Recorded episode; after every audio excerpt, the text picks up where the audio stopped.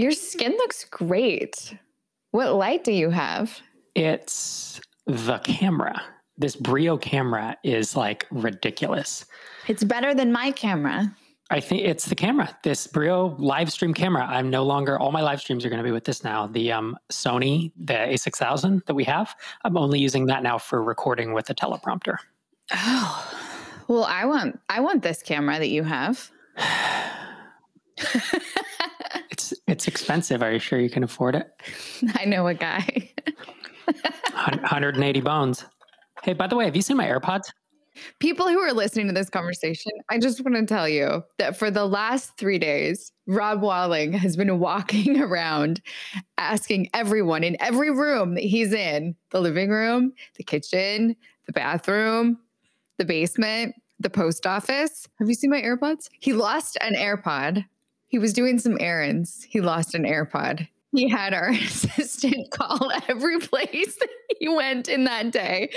I went to four stores. Hey, Rob, what is your, like, roughly, if you were to, you know, humble yourself and go back to consulting, what would your hourly rate be? Hundreds of dollars per hour. I don't know. Okay. 300, 500. How many hours have you spent thinking about, dreaming about, talking about, making inquiries about your AirPods? No, not very long. Like two Just, hours. No. Absolutely, yes. Broke it up into little chunks. I definitely did pour through the car and then told the kids if either of them could find them in my car, I would give them $10. Neither was able to. I mean, to. for $200, I'll get you some. That's what they cost on Amazon. I ordered some yesterday. Are you I ordered serious? Them yesterday. Then why are you still asking me about it? This is fun. Your reaction is hilarious. It's like the highlight of my day. You just asked me like 10 minutes ago, have you seen my AirPods? Like, no. But you ordered some? Yesterday. oh, man.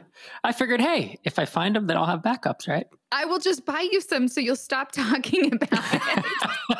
just move on. I'll buy you some uh, for the privilege of throwing them at your head. Yeah, it's a good one and hopefully you can afford this expensive uh, live stream camera.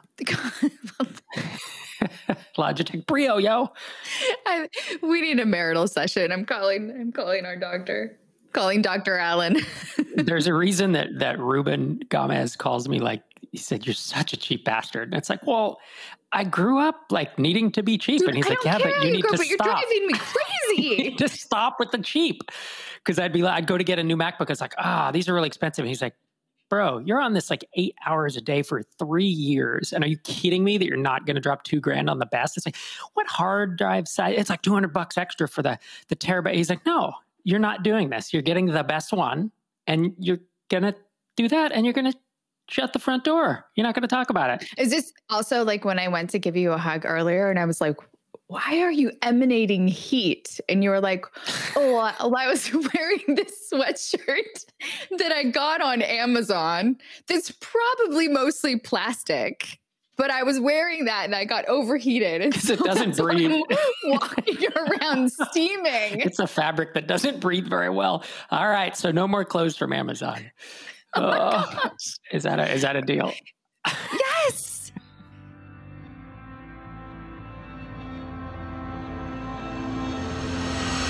Welcome to the Zen Founder Podcast. This is a place where we have conversations about mental health and entrepreneurship. We have a pretty broad conceptualization of what mental health means sometimes depression, anxiety, sometimes relationships or physical health. The goal here is to bring some calm into the crazy roller coaster of ups and downs that is life for many entrepreneurs. I'm your host, I'm Dr. Sherry Walling. I'm a clinical psychologist and an entrepreneur, married to an entrepreneur, live in the world of entrepreneurs, and I'm so pleased that you have joined us for this conversation. So you wanted to talk about feedback. I wanted to talk about. So you said I'm being a cheap bastard, and you said no more clothes from Amazon. What should I talk about on my podcast? And I started coming up, up with ideas, and you're like, "You just have time to record right now." I was like, "Not really. I actually have. Go grab your mic. It'll only take 20 minutes." So suddenly, I want to talk about me.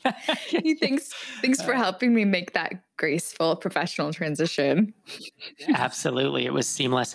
Yeah. So, what I was thinking about was no matter what you're building or putting into the world, whether it's essays or a book or running an event online or in person, shipping software, running an accelerator, you're going to get feedback from people. People have opinions. They're going to say that event was great. It wasn't good. I like this speaker. I didn't like that one. This essay sucks. Uh, whether I disagree with it, or even to the point of like what kind of spurred this is startups for the rest of us. My you know the sister podcast to, to Zen Founder, the other podcast. It uh, I shouldn't even say its name.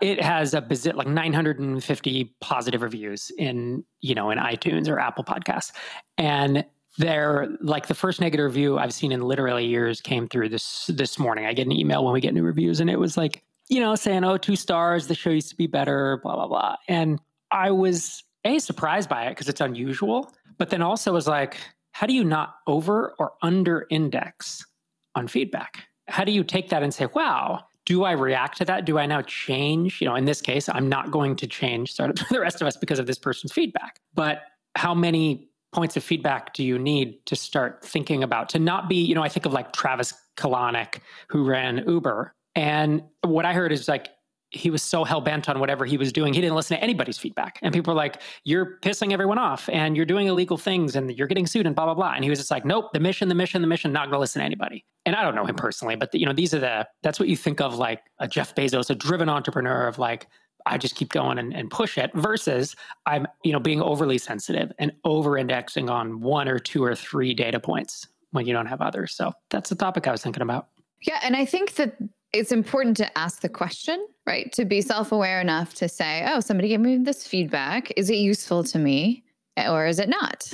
And I think there's like a variety of things that go into asking that question. One, of course, is like the awareness of feedback in the sense that I have never looked at the reviews.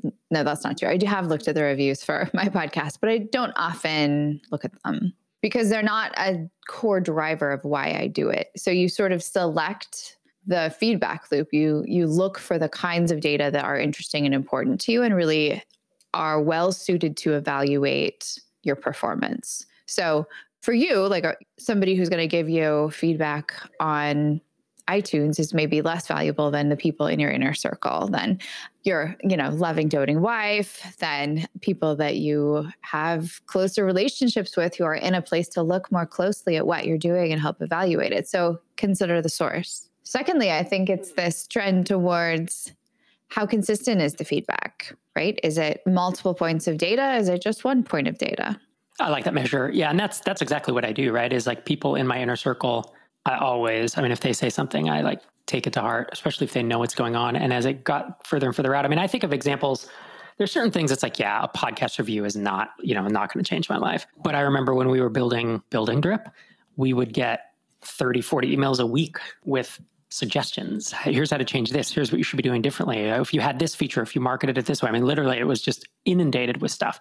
And the biggest filter I used was do I know this person or or do I think they're an expert and have more knowledge of this than I do? Because a lot of people give opinions when they don't know what the they're talking about. That's what I realize is when you're, I think as an early entrepreneur, people would give me opinions like, well, they must know what they're talking about because they're giving me their opinion. Because I don't give my opinion until I'm pretty confident that I know the right answer. But I would, I would start engaging with some of these folks and would have an email back and forth and I realize, oh, wow, they've never built a business. They just have, they're like, oh, you should lower your prices or you should be ad supported and not charge anything. And I remember being like, oh, you just, you have no idea. And are you even a customer? Yeah, exactly. Like you're a trial user or you're a free customer or whatever it is. And that I, I guess a big learning I had early on was just because someone's giving you their opinion doesn't mean they know what they're talking about.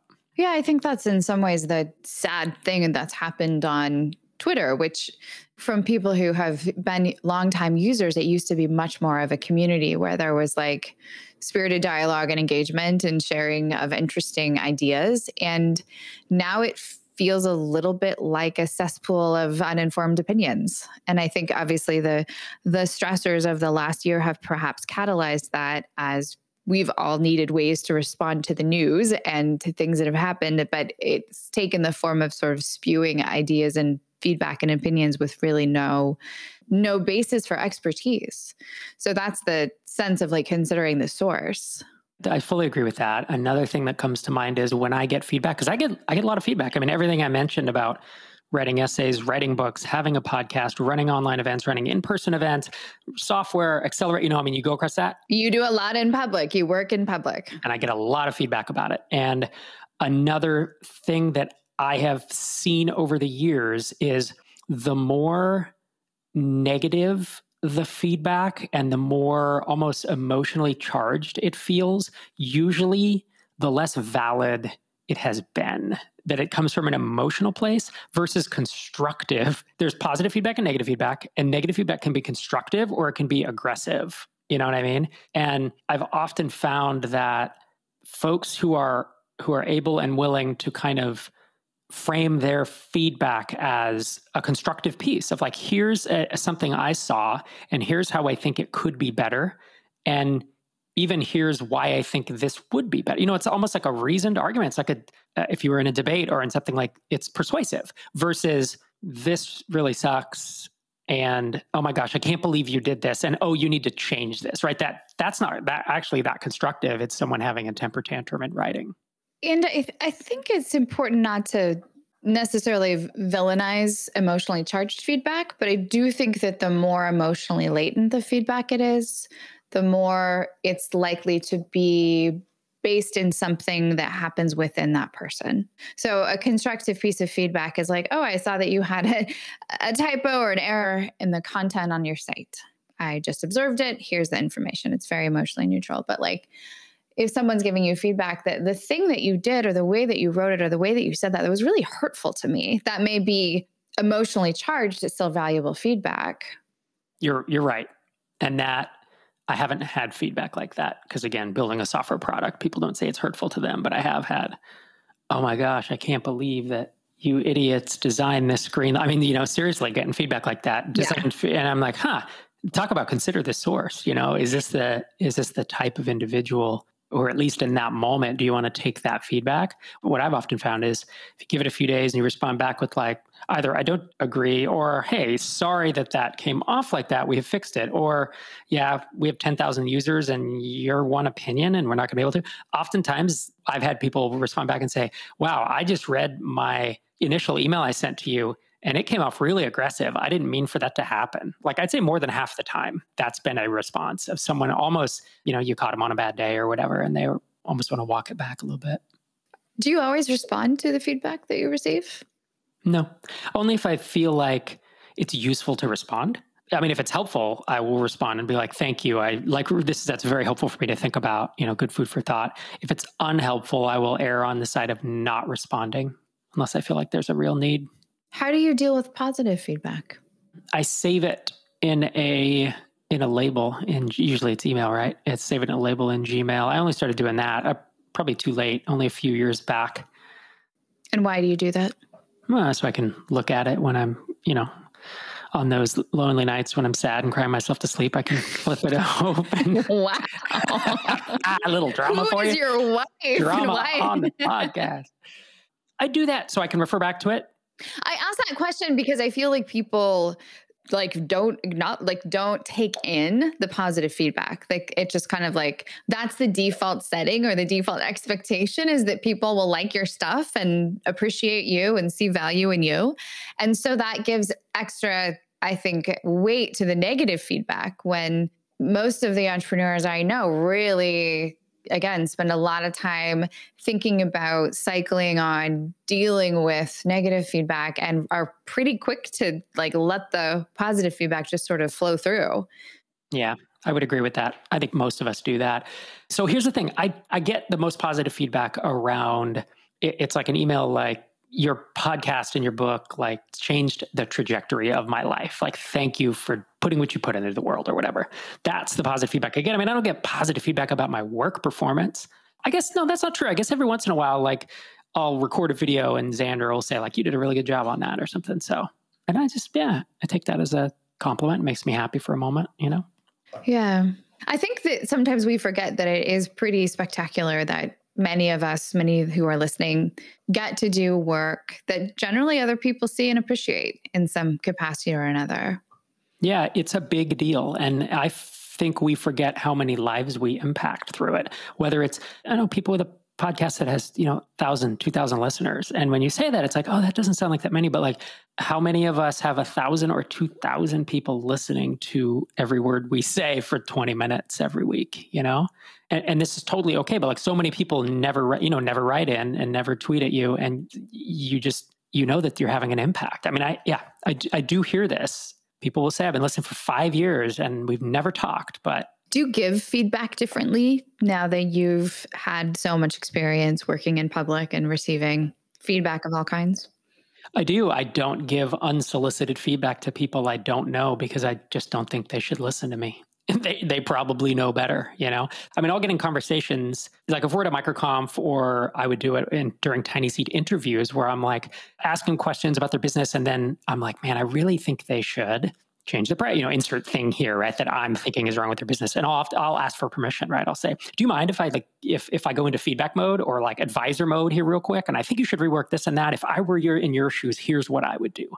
And that, that's what I'll do. But I almost always ask for permission. And if I'm going to give someone negative feedback, it's almost always going to be private. And if I'm going to give positive feedback, I try, if at all possible, to do it in public.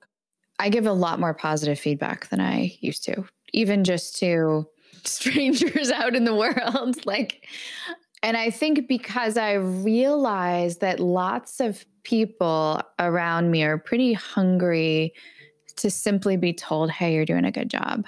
Like that, that very simple phrasing really lands for a lot of us, especially sort of ambitious entrepreneurial types. And as grown-ups, there's just not a lot of feedback. There's not a lot of people saying like you're doing a good job. Like I mean, I I was on a plane recently. Thank you vaccine.